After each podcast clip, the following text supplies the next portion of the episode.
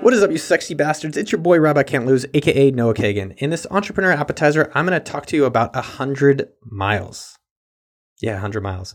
So this year, me and my good friend Anton decided one of our yearly bucket list goals was to ride across America. It's 3,000 miles. So not actually ride across America, but do over 3,000 miles of bike riding this year. And you can follow me on Strava at Noah Kagan if you want to check out my progress. So I wanted to tell you about a specific day that I was doing the 100 miles because 3,000 miles, 50 weeks, it's about 60 miles a day. I've been lagging because I got a little discouraged from bike riding in February, so I'm catching up.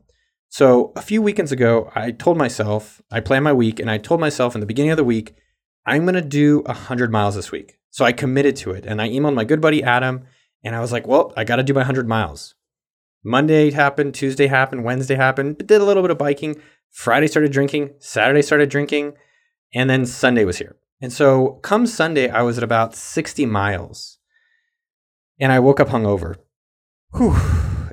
I just started negotiating with myself. I'm like, no, you know, you rode 60. 60 is great, man. You did great this week. I'm proud of you. And then I, you start negotiating yourself out of what you've committed to. And I was like, ah, it's raining. I'm hungover. Why don't I just stay in? 60 is a lot. It's good enough. I'll pick it up next week. You guys know what I'm talking about? That moment where you just start saying no and you start negotiating out of it. So I told myself, no, all right, you said you're going to do 100. Let's go do 100. So at around four o'clock, I went over to Gold's Gym and I got there and I started biking and I ended up biking for over three hours on Gold's Gym until it closed. And I got 30 more miles in. So I got home around 9 p.m. and I was at 90 miles. And I was like, dude, 90. 90 is the same as 100. it's not, but it's close. And so I said, all right, get your ass out on your bike. So I went and got my bike. And then I biked in the dark south south Austin to hit my 100 miles of bike riding. I got home with 101 miles of bike riding completed and I went to sleep. The next day, I thought about this experience, and that's why I was so excited to share it with you. It's two key things that I think are really critical, and it's a story I shared with the sumo.com team, and I wanted to share with you.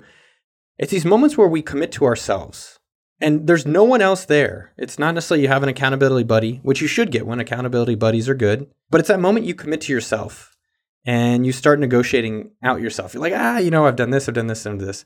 And I just want to encourage you when you've committed to yourself, you got to build up that trust and reliability in yourself by following through with your self commitments. It's these promises and commitments when no one else is watching.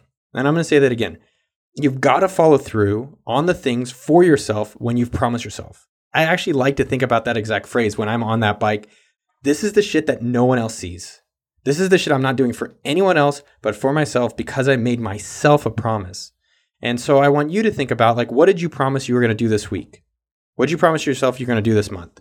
And make sure you write that shit down. No, don't negotiate yourself out. Like if you said you're going to go boxing at 7 a.m. tomorrow, which I'm going to go do, and I already started negotiating out of it.